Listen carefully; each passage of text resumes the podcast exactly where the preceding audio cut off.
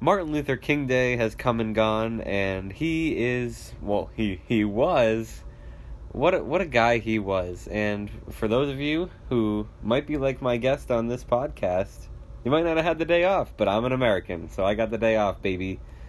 And my guest is not Martin Luther King. It is you know him if you're listening to this network. I'm sure you've heard his the silky smooth sound of his voice before. It's Curtis, of course. Three Angry Nerds. Duh. Yeah. Actually, funny enough, I work for an American company, so I had Martin Luther King Day off. So Oh. it's pretty great to actually. But like most Canadians aren't, so it was actually kind of great to have a day where I was just like walking around. I had the day off, and like everyone else was working. I kind of felt like a high schooler during like summertime. I was like, yeah, the world revolves, but I, I'm just chilling over here. You picked the go-to company then. Yeah, exactly. I got I got schooled with my knowledge of Martin Luther King. Hmm. I felt like Twitter was just full of like Martin Luther King uh, images, and I was just like reading all these quotes by him, and I'm like, I wonder how many of these quotes he actually said. So I looked up some of them, and I'm pretty sure, based on what I looked up, like 50% of these people just put in bullshit quotes with like an image of Martin Luther King. But I'll let him have it. You know, it's it's, it's his day, so you know, don't want to tread on that. You know. My favorite one was uh, Speaker of the House Paul Ryan posted a an image of there was a Martin Luther King uh, statue and he was standing in front of it and he had the the stereotypical I'm thinking about Martin Luther King pose where he had just had his hand under his chin and he was looking at the thing just contemplating Martin Luther King. It's like, oh, yes, I'm sure I'm sure he's very much on your mind today, Speaker Ryan. Mm. See, every time I see Paul Ryan in my head, I just think of like that one guy in school that nobody was friends with, and he just like you kind of like heard rumors, and you're like, ah, were they true? I don't know why. I just look at him and I'm like, I bet you were like a creepy dude in high school. Probably he still is a creepy dude, but I just get that vibe from him. He's like, teacher, teacher, you forgot to collect our homework.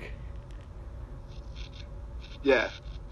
So, Well, um, yeah, yeah. So, so Dave, what is our fine topic for today? yes, we are doing a podcast topic, which is it's a it's a real it's a real classic. We're doing top five movie sequels, and we had a bit of a discussion in the Slack about this about how you are doing like all sequels like of franchises where the movie is like the second one or even the third one and so on in that franchise like and the installment and I was looking through my list and I was like there's I can't even narrow this down so I just had to I had to limit myself to just the second movie in a franchise the uh, Okay. direct sequel Yeah, because like I was thinking about it, I'm like, I know in some franchises you have like a stretch of really terrible movies, and you may have like the eighth film in that franchise where it all of a sudden just clicks.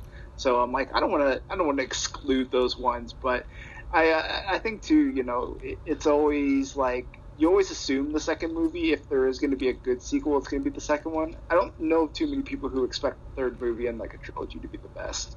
It's always kind of like that's usually the one where they just have troubles nailing the landing, so to speak.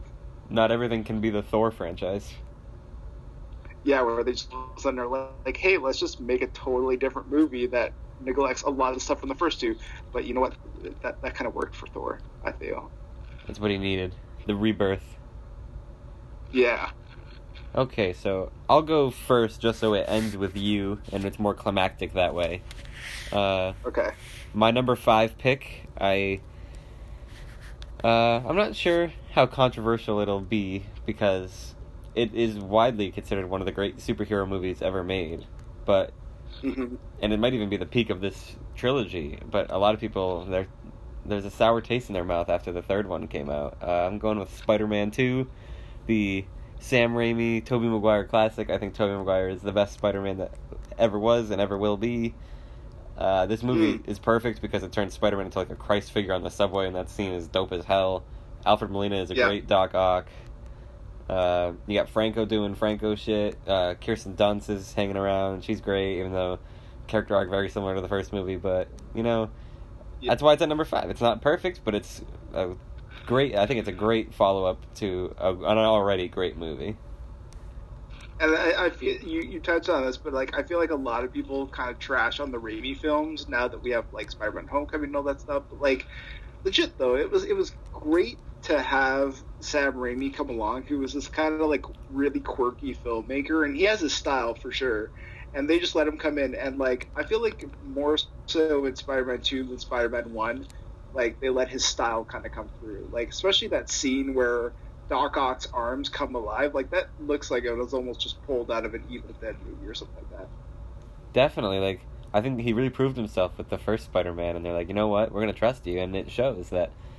And then they kind of like went back the other way at Spider-Man Three and kind of forced Venom into it. It's like then you learn your lesson with the great uh, success of Spider-Man Two, but regardless, mm-hmm. it is Spider-Man Homecoming has made it look in a different light. But if you go to the subreddit for uh, Raimi memes, they they they they hate Spider-Man Homecoming and they just only love the Raimi movies. So I feel at home there, even though I don't hate Homecoming, but the Raimi movies are always going to be in my heart. Yeah. Well, the thing is too is like I I like Homecoming, but like I always liked Spider-Man 2 just because like it has this charm that like Spider-Man Homecoming is cool, but like it, you can definitely feel like it's almost like paint in the numbers compared to Spider-Man 2, where it's just like like it, it's just hilarious how like Raimi just has all these weird like songs in that movie that really just looking back on it like had no place in a superhero movie, but know back in the mid 2000s or early to mid 2000s, Raimi was just like, eh, I'm just gonna put the song in here and you're just gonna deal with it, and I think it's just like again that charm of him. It's, it's great. I, I do agree. With that being said, what is your number five uh, pick? Uh, so I feel like mine's definitely going to be controversial for a variety of different reasons, but I chose Halloween Three: Season of the Witch. Um, I, I, always like. I, I, actually just watched this movie recently because I hadn't seen it before. Um, but it's interesting because I like to watch Halloween One and Halloween Two. Like those are very much like you could tell those movies were two parts to one story. And then it comes to Halloween Three, and then like it's just the most bizarre adventure but I always admire it for what it is. I don't think it's the best movie by any stretch, but like I just admire it for the balls to be like the, the plot of that movie is ridiculous. I mean, I won't spoil it, but the plot boils down to someone basically wanting to pull like a massive prank on kids, and it's the weirdest like motivation for a character, but I also just love it. And just like the designs of it and all the just visuals all around. It's just a weird movie, but it's so charming and fun with the Halloween movies, I've I have uh I've only ever seen the first three all the way through. The other ones I've seen bits and pieces of, like Paul Rudd and uh, Busta Rhymes here and there, and but the first three, I, oh, yeah. I, the one like the the Carpenter ones are the ones that I've seen all the way through, and the first one's great, obviously. The second one I'm like, eh, hold on, but I think the third one is actually it's pretty good, and my dad talked to me about it a lot because it's his favorite movie franchise, and he always mm. said that the third one was what he John Carpenter wanted to move away from Michael Myers and turn it into like this kind of like anthology type thing. And the third one, like it kind of shows that he where that was going, and it was it was I thought it was actually pretty well made. Like horror movies had never been my thing, but I thought it was like at, at, like it was still a good movie, even though like it, I wasn't finding myself eager to rewatch it. So I think like it is a controversial pick because a lot of people can't get away from Michael Myers, but I I like it. I like it. I like the pick. Yeah, well, even then, like because you say like the anthology thing, and it's funny because most horror franchises around that time, like around the '80s, like even Friday the Thirteenth, like they wanted that to be an anthology. Like Friday the Thirteenth was originally supposed to be an anthology, uh, but then they never really stuck to that. Obviously, they just had Jason just appear in like every sequel. But like, you know, I actually kind of I appreciate what Halloween Three was able to do because they actually were like, no, this is supposed to be an anthology, so let's just ditch Michael and you know do our own thing, which is kind of what the whole premise was to begin with, but uh, it, it's also controversial too because you also take out like your identifier, you know, the Michael Myers in the mask. That's what people love to see, but you know, if you take into account that you know you're just not going to get that, and you watch it for what it is, it's, it's a pretty fun movie. It's a shame they couldn't keep it going. Yeah. I'm secretly hoping that with the new Halloween reboot, they just put in like a bunch of references to Halloween 3 just for the fans, just to be like, oh, here's a kid with a pumpkin mask on or something like that. Like, I would totally get it. Maybe your dad and a few others who are uh, diehards of this franchise, but um, everyone else would just be like, what is going on? Well, I, I think it's a good pick. Uh, for for my number four choice, uh, I went with it's a very it's recent. It's only it's less than a year old. Uh, I was as soon like I, my my hopes were really high for this one because the one that came before it was my favorite in all of the Marvel Cinematic Universe, and this one Mm. exceeded that and became my new favorite because Guardians of the Galaxy Volume Two uh, took what I loved about the first one and then made it so much better. Like the first one definitely has that conventional origin, uh, becoming a hero story, but the second one like it just goes to these weird and cool and interesting places with the like the relationship between Star Lord and Gamora, Star Lord and his dad. Obviously, the father figure there is great. Um, Rocket, the character development of Rocket just skyrocketed him uh, up to my favorite Marvel character, which Ragnarok later had Thor as a rival for that. But regardless, the development of the characters and their interactions and the way Yondu and Rocket like really I don't I don't know why I'm trying to like avoid spoilers here, but if I, if you haven't seen the movie, it. I guess spoiler, but like it's been out for almost a year, so Yondu him like the way his death like just characterizes Rocket and like the journey that he goes on. It's like it was just so far and away more than I could have ever expected from the movie, and I loved it. hmm I think too, you know, it. I I was just I love the movie if only just because like Adam Warlock is my favorite Marvel character of all time, and he finally got name dropped in that movie. So just for that alone, it, it's it's the greatest Marvel movie. But um, I I think you're right, and I think what worked about it too is that they grew it in ways that made sense. So you know, growing the universe, expanding it with new characters, and all that, fleshing it out it worked only just because it was just the right amount. They didn't push too much with too many new characters or too many new uh, motivations or anything. It was just the right amount where it's like, okay, this is not just more of the same. It, it is, you know, uh, sort of a push, you know, in the right direction. And you know, so many movies they just go a little too crazy with adding new characters or new plots and whatnot. You know, Guardians Two, I think, was just like the perfect amount of new content while also sort of cherishing what came before, which is great. I think the soundtrack on the second one is better than the first one as well.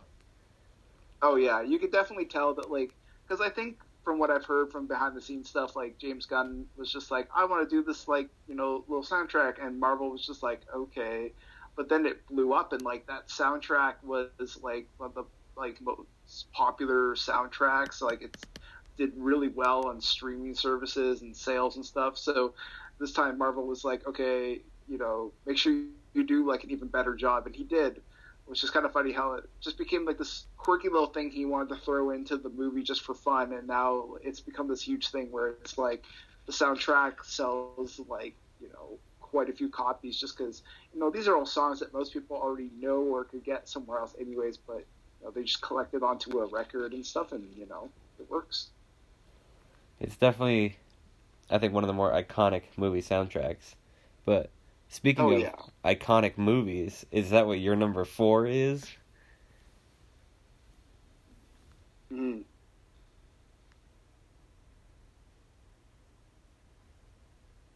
Can you hear me? Uh oh. I think the mic could have gone out again. Alright, we're gonna improvise here. So right now, it's it's neck and neck.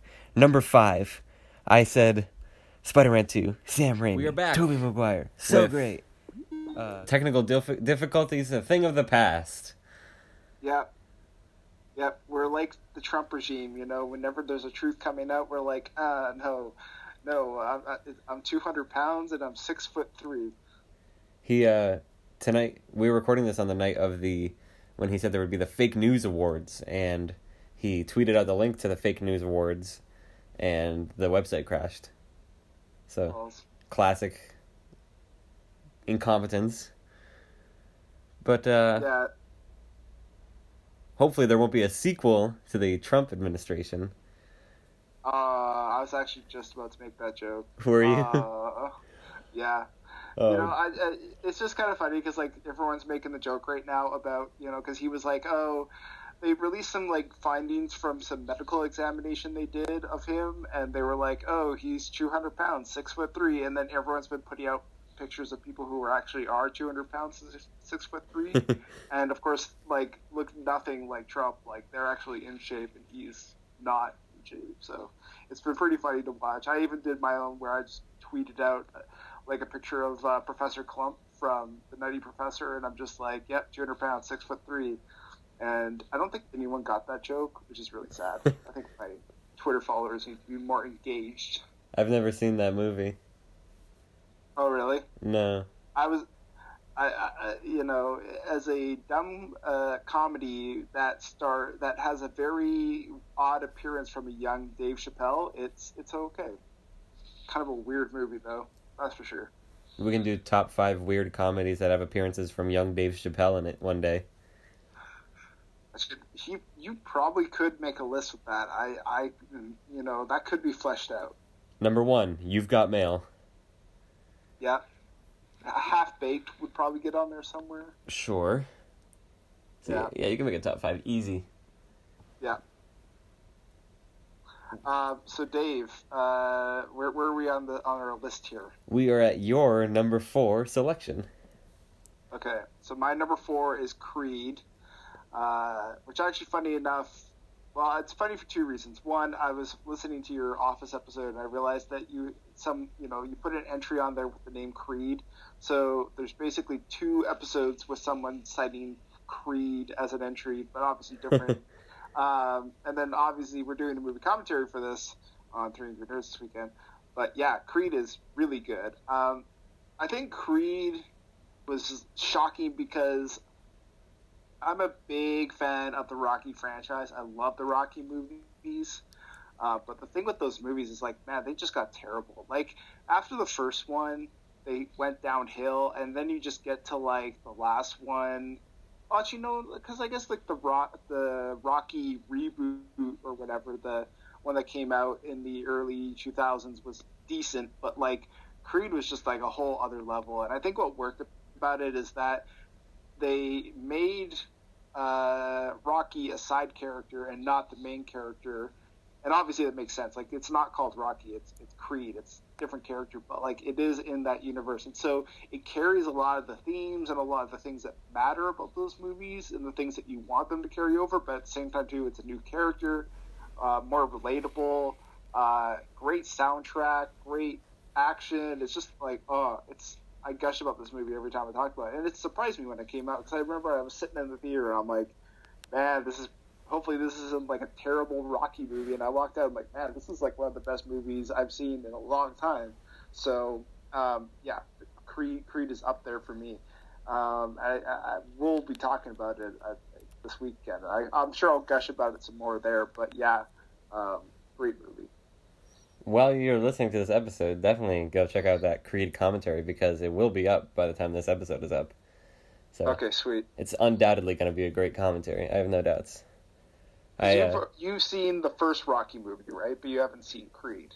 I have not seen Creed. I just watched Rocky to prepare myself for this Creed one because I feel like like if I watch the first Rocky, I'll get Creed. I feel like uh, like the other movies in between, like I feel like I get them, but hmm so I feel like I'm good for Creed.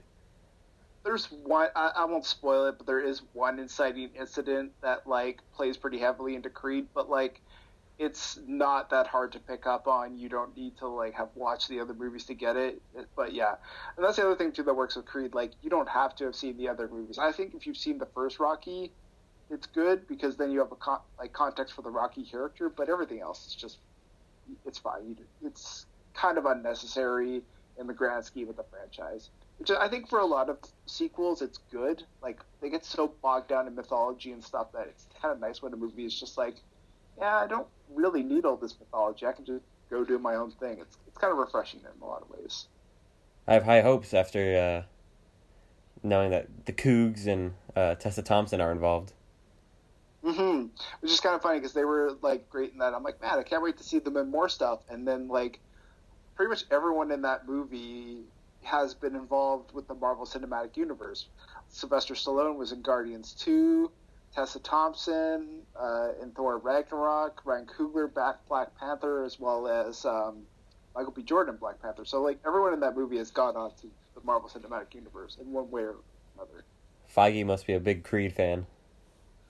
I I think he must be. He probably watched this movie and I'm like, he's like, I want everyone from this movie into one of my movies. Done.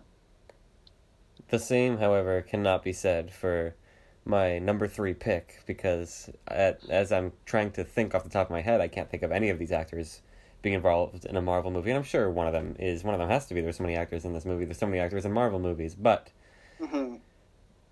the movie that came before this one is probably it's many people consider it the greatest movie ever made. I don't think it's the greatest movie ever made, but I think it's hard to watch it and not think that it's very perfect and like it's impossibly well made.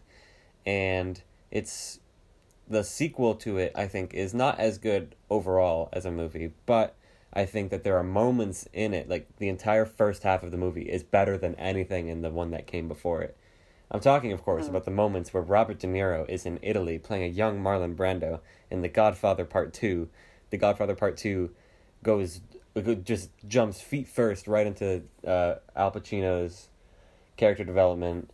It goes all in on, like, the development of, like, where they set up the family in the first movie, and now they're like, here is how this family has changed this Michael character into this really just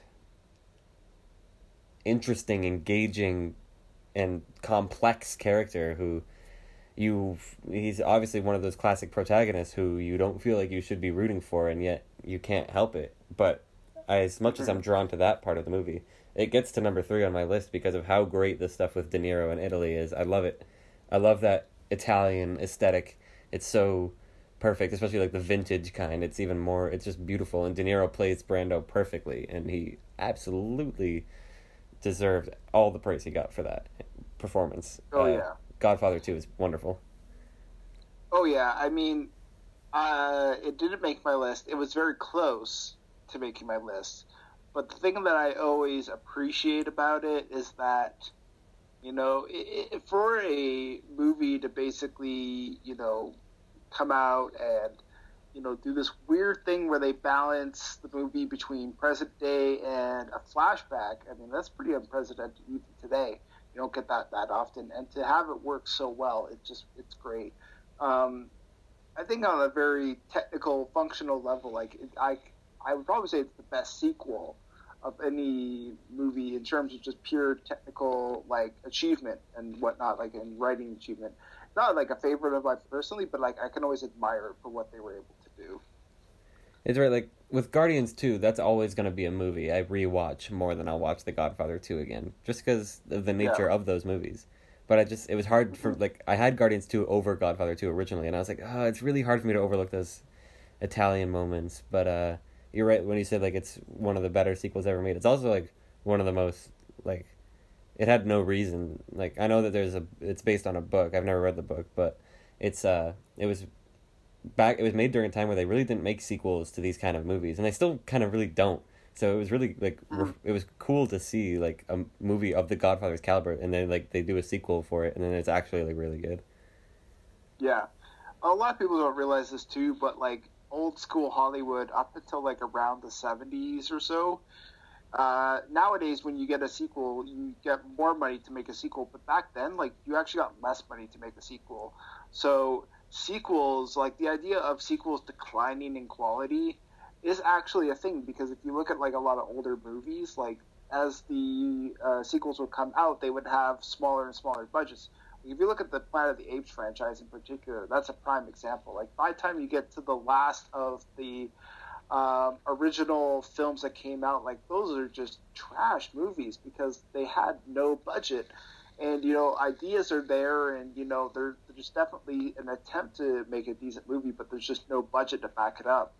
And so I think, in spite of this, like the, the fact that The Godfather 2 was able to come out and be a great sequel is probably the most impressive thing of all because, you know, if that came out nowadays, you know, they would throw, you know, an extra, you know, five, ten million dollars onto that budget and, you know, it would be amazing. It would be even better than it probably is now. And, you know, that, that's certainly something. But back then, that was not really the case. Like, you got less money, and the fact that they were able to make a great, uh, uh, sequel, you know, in spite of that, is amazing.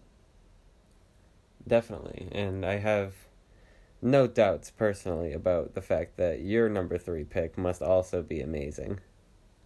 Mm, I think you'll disagree. Okay. Personally. I'm ready to. But I but I put Friday the thirteenth part six, Jason Lives. So uh, definitely not a Godfather two situation. um, but I but I, I, I like I get a lot of flack from people when they go to my Letterboxd profile and because on Letterboxd you can put like your top five movies of all time, and my like fifth choice just eking on there is Friday the Thirteenth Part Six, and everybody is just like, why? I'll tell you why. So Friday the Thirteenth, uh, such a long running franchise. By the time I got to the fifth entry in that franchise, those movies were just getting like flack from people. In particular, the fifth one, uh, just because the quality of it was weird they hired a porn director to basically do part five, so it it really just plays off like a porn, which is really kind of hilarious in retrospect. Um, and Jason, spoilers, is not the killer in part five. So, like, really, part five almost killed the franchise. Like, it was terrible. Like, movie made money, but it was barely making money. And then they hired Tom McLoughlin, the writer director of part six, to come along and he even said he's like, I'm not the biggest fan of these movies, and he watched every single Friday movie, and he's like, well, if I'm going to make one, I'm going to make one my way, which is horror comedy, and so he made a horror comedy movie, and the weird thing about it is that we take for granted now that there's horror comedy. I mean, the Scream franchise, uh, Cabin in the Woods, all that stuff. Like those movies would not exist without Friday the Thirteenth because it came and it sort of did that self-referential humor in a way that no other horror movie was doing at at that time. Even to go, uh, you know, and sort of elaborate on that, like the writers of Scream, the people who made Scream, actually wanted uh, Tom McLoughlin, the writer or director of Part Six, to actually do Scream, and he turned it down and went to Wes Craven. But like, it goes to show that like they were such this movie was such influence on horror comedies and I think what's always so inspiring about this movie is that it's the sixth movie in the franchise, and it completely reworks, you know, the idea of what a Friday the Thirteenth movie is. It's fun, it's entertaining. Uh, yes, it's got some moments of moments of uh, terror and horror, and there's blood and gore, but at the same time too, it's pretty funny movie and it's pretty entertaining overall. Like there's some pretty good action set pieces. Uh, the characters all relatable, a lot of fun. I, it's and it's definitely my favorite of the Friday the Thirteenth movies. So um, I know I, I, know Dave, you're not the biggest Friday the Thirteenth fan, so you're probably rolling your eyes at me right now. But um, yeah, that's that's my my choice. Uh, Jason lives. I was completely ready to just make fun of you for this selection, but then as you were explaining it, I was thinking about it and even though I've never seen a Friday the Thirteenth movie past the first one, except for the fan film Never Hike Alone plug. Uh, mm-hmm. Even though I've never seen them, and I was ready to make fun of you, I like I was like realizing like I I knew like I, I expected this to be on your list, and of course it would be because if it's one of your like it's one of your favorite movies, and mm-hmm. it's uh like it gives like I can only imagine that it gives you so much joy and and that's reason enough for it to be in the top five. And I was ready to like shit on you, but now I found myself coming to a very heartwarming place about the way we interact with movies. Mm-hmm. And it's always interesting too to watch that movie in comparison to the others, where it's just like the other ones can kind of be a chore to watch just because they're not always the most entertaining. And like even you know if if somebody's gonna watch a Friday the Thirteenth movie for the first time, I would not start them on the first one, which is kind of blasphemy, right? You, you would almost think you should start with the first film. I would always start them off with the sixth because it's the most entertaining. It's the like afterwards you're going to be like, damn, that was a fun time. I want to go see more of this franchise, and they're not as fun, unfortunately. But um, it's it's a good kind of like entertaining way to start off watching those movies, even if the rest of the franchise isn't necessarily as entertaining. It's a good. It's definitely a good philosophy to have regarding it.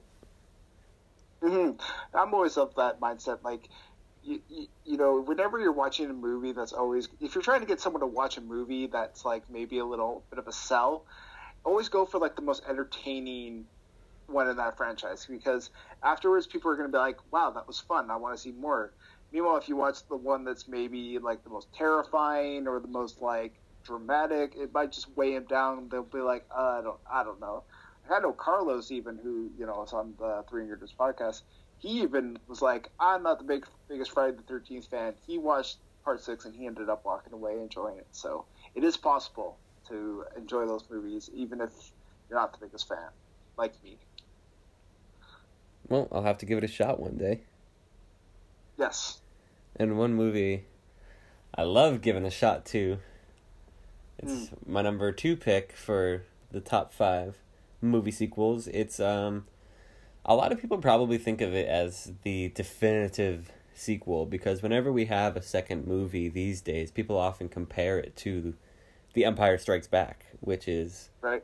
my favorite Star Wars movie of all time. Last Jedi comes pretty Mm. close, but Empire I still have to give the edge to because it just it really like revolutionized I think the idea of what sequels could be and it goes like it ends without a completely happy ending which is incredibly bold. Um Mhm. it goes it splits the group up that you had come to know and love. It puts luke on dagobah and it puts han and leia into their own shit where they end up in carbonite with lando and all that you know you know, you know the basic story. But it's so just like it's really thought provoking and i find it very interesting.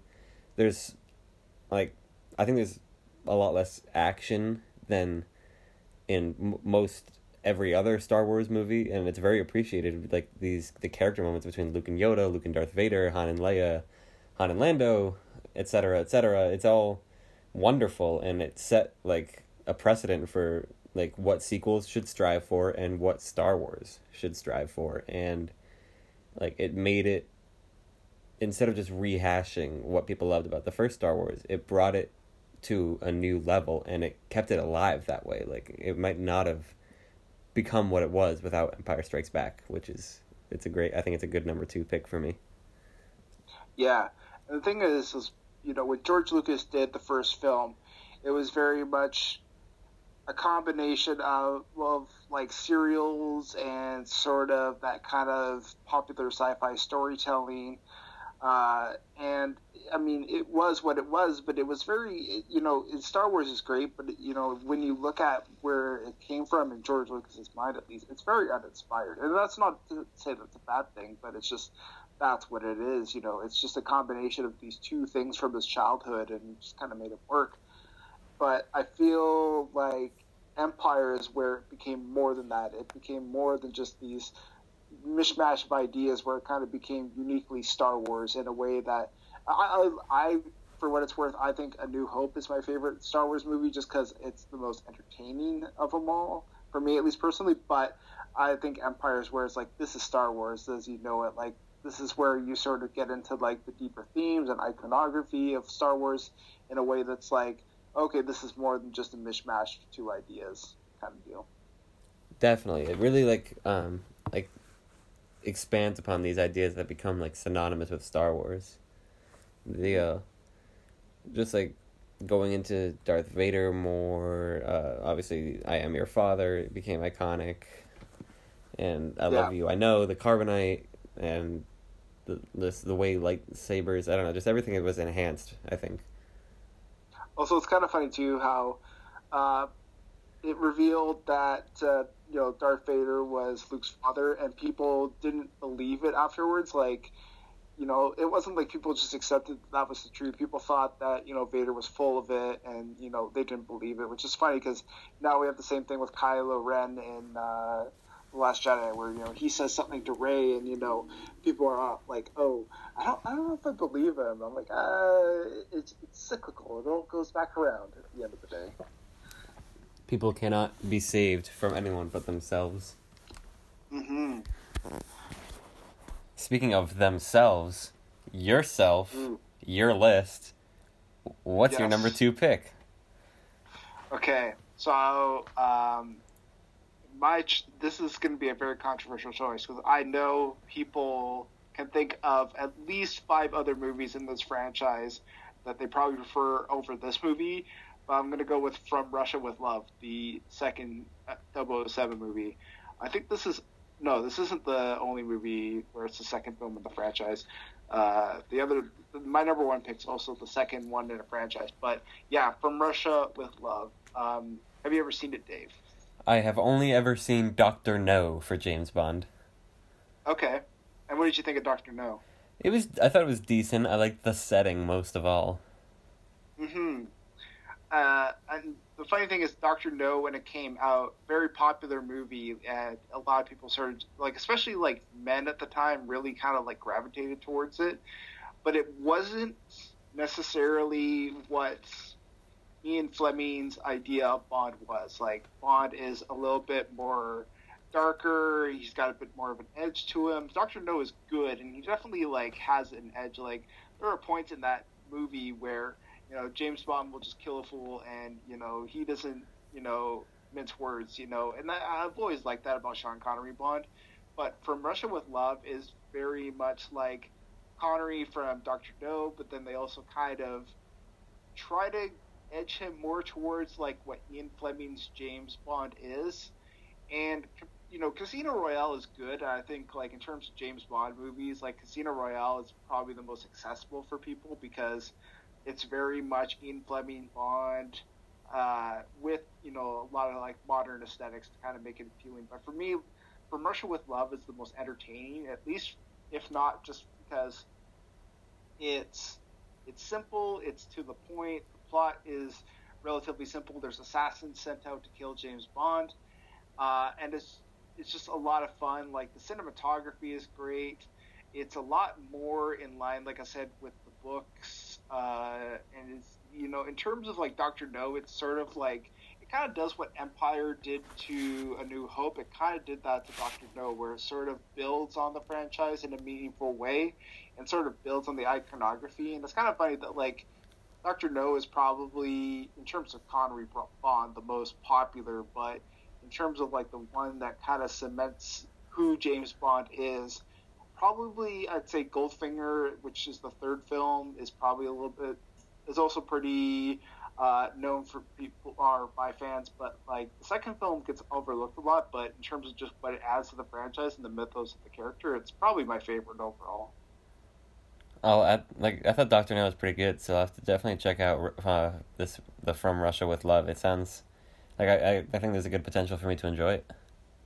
Yeah, and it's it's kind of funny because like it definitely shows its age too. Because kind of like with Doctor No, like I rewatched a lot of these movies recently over the holiday break, and they definitely show their age. Like you you watch it now, and it's like kind of laughable a lot of the effects and stuff, but. Uh, if you can like you know put that to the side and watch it as it is, it's, it's really entertaining. Speaking of entertaining movies with special effects, mm. one of my finer transitions. Uh, I'm gonna say for my number one choice. That's me trying to do a drum roll. My number one selection. Oh number Excitement. top top sequel of the second movie in a franchise of all time, in my opinion, for me, is The Lord of the Rings: The Two Towers. Um, I often Oh. I go back and forth on if I think my favorite uh, Middle Earth movie is Two Towers or if it's Return of the King. I usually end up settling on Return of the King because I'm a sucker for a good ending, and Return of the King definitely has that. But the Two Towers has the the the the job that no movie wants when it's no when it knows it's being part of a trilogy. Where the first one has the like it gets you into Middle Earth, it introduces you to these amazing characters, and it's wonderful. It's like a, it's so the first one is just so joyous and delightful, and the third one obviously gets it gets the ending, the resolution. It has all this amazing character work with um, Gollum and Aragorn, but the second one has to be the one in the middle, and it has to make you care, and it does such a good job of that. It has, um, I think the highs of it are as high as any part of the Middle Earth franchise. Um, the battle at Helm's Deep is just eye popping and jaw dropping. It's wonderful. Like even though people shit on Legolas like surfing down orcs, it was I thought that was fantastic. The battle is so well done. I think it's the best battle in any of the three movies. Um, we really get into Gollum into the second one. Uh, obviously the third one I think deals probably deals with him in the best way, but the second one is great with Gollum. And what really elevates the movie for me and makes it so powerful is the conclusion of it, which is not an easy task because you're supposed to lead into the actual conclusion, but they do an amazing conclusion, which with uh with um with Sam and Frodo when uh Sam is giving his whole speech and Frodo's like, "Well, what are we fighting for, Sam?" And Sam, it's oh, it's like there's like there's there's good in the world, Mister Frodo, and it's worth fighting for. And then they they traverse back into the woods, and uh, Sam's telling him that they're to tell the stories of Frodo Baggins one day, and Frodo says, "I want to hear the story about Sam." Frodo wouldn't have gotten very far without Sam, and I'm getting teary eyed just thinking of it now. It gets me so emotional. It's so wonderful, and just to watch that, and then knowing that the third one is still to come, it's uh, it's so it's it's really the one that I, I think, uh, shaped out of all the three Lord of the Rings movies, the one that shaped me the most. Even though I love all three of them, I think the second one has so much of itself in me. It's just it's wonderful. I love it uh, my biggest memory of the, the Two Towers was I went to go see it in theaters, and the the point where Gandalf is revealed to still be alive or back from the dead, there was a guy in the theater that was just like, "Whoa!" he was just so amazed, and I thought it was a, hilarious because a it spoiled in the trailers. Like they definitely weren't hiding the fact that Gandalf was back. Secondly, these books have been out forever, like since the 40s. So like these books have been out like 50, 60 years, and this guy was like oh like just blown away by like a 50 plus year old spoiler, and I just thought it was amazing. But in all, all, all kidding aside, yeah, it is a great movie. Um, yeah, the Battle of Helm's Deep is great.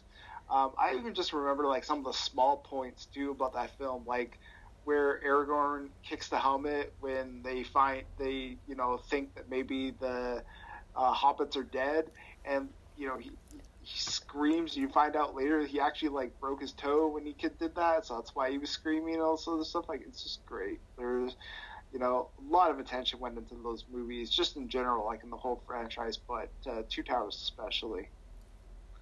It's so. I just think it's so like all three of those movies are perfect, but that one is the one that had the hardest shot at being perfect, and I love it. I love it so much. Yeah. But we we are all waiting to hear what your number one selection is. Hmm. So, um, do I get a drum roll? Uh, Star Trek Two, Wrath of Khan. Oh man, I didn't see this coming. Really? I, what did you think my number one choice would be, just out of curiosity? So going into this, I thought like I kind of expected Friday the Thirteenth Part Six to be your number one choice, and then when that was thrown out the window, it, all bets were off. It could have been anything. It could have been Ocean's Twelve for all I knew. Nice. You know, and that's the thing. Jason Lives, great movie. Uh, I, I love it. But um, Star Trek II: The Wrath of Khan. I'm a huge Trek fan. I always will be. And Wrath of Khan just it it's the best sequel, if only just because it really didn't deserve to be a great movie. Uh, going into it, like the first movie that came out, Star Trek the Motion Picture, terrible movie. Have you ever seen it, Dave? I've never seen a Star Trek movie. Okay, so definitely don't watch the first movie because it's bloated. Like in terms of pacing, like I think it moves at a snail's pace. Like nothing happens in that movie, and it takes forever. And it came out, and I think it did relatively well, but it definitely didn't do as well as they expected it to. So, come around to the sequel, which they wanted to do regardless. Uh, they handed off to I think his name is Nicholas Meyer. I, I might be mistaken. I think it's Nicholas Meyer though is his name, and they gave them a really small budget. Again, keep in mind that I was talking about this earlier, but movies back in the day got less money for a sequel, not more. And you know, they basically said make a, a sequel to this movie, and so uh, very indirectly does it actually deal with anything from the first movie. But what Nicholas Meyer did was he brought back a character from a Star Trek episode uh, you know, uh, Khan. And Khan was like in one episode of Star Trek: The Original Series. He was a largely just a one and done villain. He wasn't really he wasn't like iconic or anything. You know, I like people knew of him, but they didn't really go, "Oh, Khan." You know, it wasn't like he was like the Joker to, uh, you know, Kirk's Batman or whatever. But and they put him in as the villain of the second movie, and they actually add like a lot of dimension to his character. They a lot of, they add a lot of dimension to Kirk as a character. So they take these two characters that are largely one-dimensional characters, and they add dimension to them, and they put it in. excuse me, with this like fast-paced action and this overall just like fun tone. Um, the movie definitely gets serious in places, and it can actually be a little dire and serious. So, you know, it's not all fun and games, but like in terms of Star Trek, like it's just it's perfect Star Trek. And again, it had no business being great. Like it had characters that no one really were all that invested in, and it just turned it into this great story and you know about loss and about you know accepting fate and you know growing old and uh, ah, it's just great. I gush about of Khan. It's so good, and I, I, I just think it's the best movie sequel. There, there's no better than of Khan. I definitely cannot attest to whether or not this is a true statement, but I certainly can't outright reject it either. So, Wrath of Khan, it's uh, I've often heard it held in high regard it's uh, definitely one I'm gonna have to check out because if it's your number one sequel of all time, it's definitely worth uh, looking into a bit more. I would say. Yeah, and you don't have to be like a big Trek fan to watch it. I think part of the reason it did so well too was Nicholas Meyer, who wrote and directed it. He wasn't a Trek guy, so when they brought him on, kind of like uh, Tom McLoughlin with uh, Jason Lives, he's not fan of the franchise. They brought him on, and he came in with that fresh pair of eyes, and he's like, "Well, this is kind of bloated and kind of too high on itself. Let's kind of bring it down to a more realistic level." And I think that's what makes it work so well. It's uh definitely with Star Trek. I feel like there's so much of it that you can um you can get into trouble with if you make try to go like uh if you try to go too especially with all the TV shows, if you try to go too deep with it, then you might ali- like you might end up alienating some of the general public. But um, mm. I, one of my local theaters this year is uh, they do once a month they do a classic movie showing, and Wrath of Khan is one of them. So it has clearly stood the test of time and remains accessible to many. Yeah, and uh, you know, uh, as time goes on, I think Wrath of Khan just becomes like even more iconic, just because they've tried to rip that story off countless times. Like there's actually two other Star Trek movies that have either directly or indirectly ripped off that uh, storyline. You know, uh, the first being Star Trek Nemesis, which came out in the early to mid 2000s. Actually, funny enough, with Tom Hardy uh, in that movie, and that one's just terrible. But it's like very much the same kind of premise of like Khan, where there's like two rivals and know, it, it, it just didn't work. And then they also did Into Darkness with Benedict Cumberbatch, and that was just terrible. And that one, he actually was Khan, but it was just a terrible movie. Um, I mean, I think what all of them missed was just like the simplicity of Wrath of Khan, where you know it wasn't about two people punching each other in the face. Like, actually, if you watch that movie, you'll realize that Kirk and Khan, these two rivals, these nemesis, I guess, uh, they never meet in that movie face to face. Everything, all of their interaction is through uh, communication devices, whether it be audible or visual, but they never actually meet in person. And it's like, what movie does that nowadays? I mean, I'm, I'm well, maybe there's a few, uh, but for the most part, most movies nowadays, it's like you got to have someone punching someone in the face. It's very rare where you have, you know, protagonist and antagonist separated by, you know, space crazy. Who does that nowadays? Certainly not me. Hmm. Well, with that being said, I think we had some pretty good lists, but do you have any honorable mentions? Um, yeah, I actually I, I had uh, Godfather Two as an honorable mention. Right. Uh, Guardians of the Galaxy Volume Two. So like a lot of my honorable mentions actually made it onto your list. Uh, Evil Dead Two is also a really good sequel. Uh, definitely, uh, it's a case where it's like the first film was so low budget, and then it did really well, and then the studio's like, "Hey, here's some more money," and Evil Dead Two is just so much better just because it has that bigger budget, and they actually used it wisely. And then Die Hard Two, probably like the most controversial choices because everybody hates Die Hard Two, but it's actually, if you watch it, it's actually a pretty entertaining movie, I think. Some good picks. I had uh my biggest honorable mention was definitely Toy Story 2. I think it's wonderful. Hmm. That, that, Toy Story 2 is really good. Um, I, I always remember just seeing that with my, my family when I was younger, and it was just like fun time. Although, would you say the third one is better than the second one? I think it is. Or is- It's the weakest of the Toy Story franchise, I think, but it's still pretty damn good. yeah, I mean, a lot better than Cars 2, that's for sure. That's for damn sure, I'd say, and better than Finding Dory as well, I would agree. Yeah. Pixar just doesn't seem to do well with sequels, aside from Toy Story. Hopefully, Incredibles 2 will be a bit different. Fuck that trend. Yeah. Well, thank you for being here. I think it was it was a good good topic with a good time.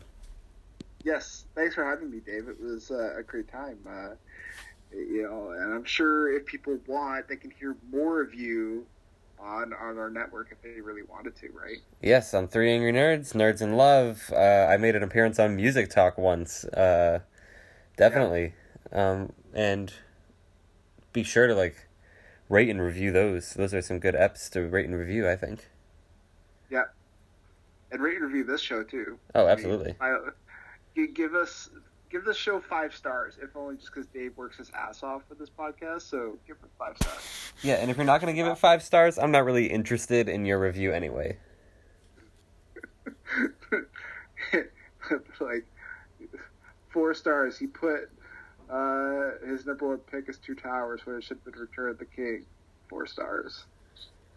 If that's if that's if that's if that brings me down a whole star, then you're welcome to unsubscribe from this podcast, whoever you may be out there.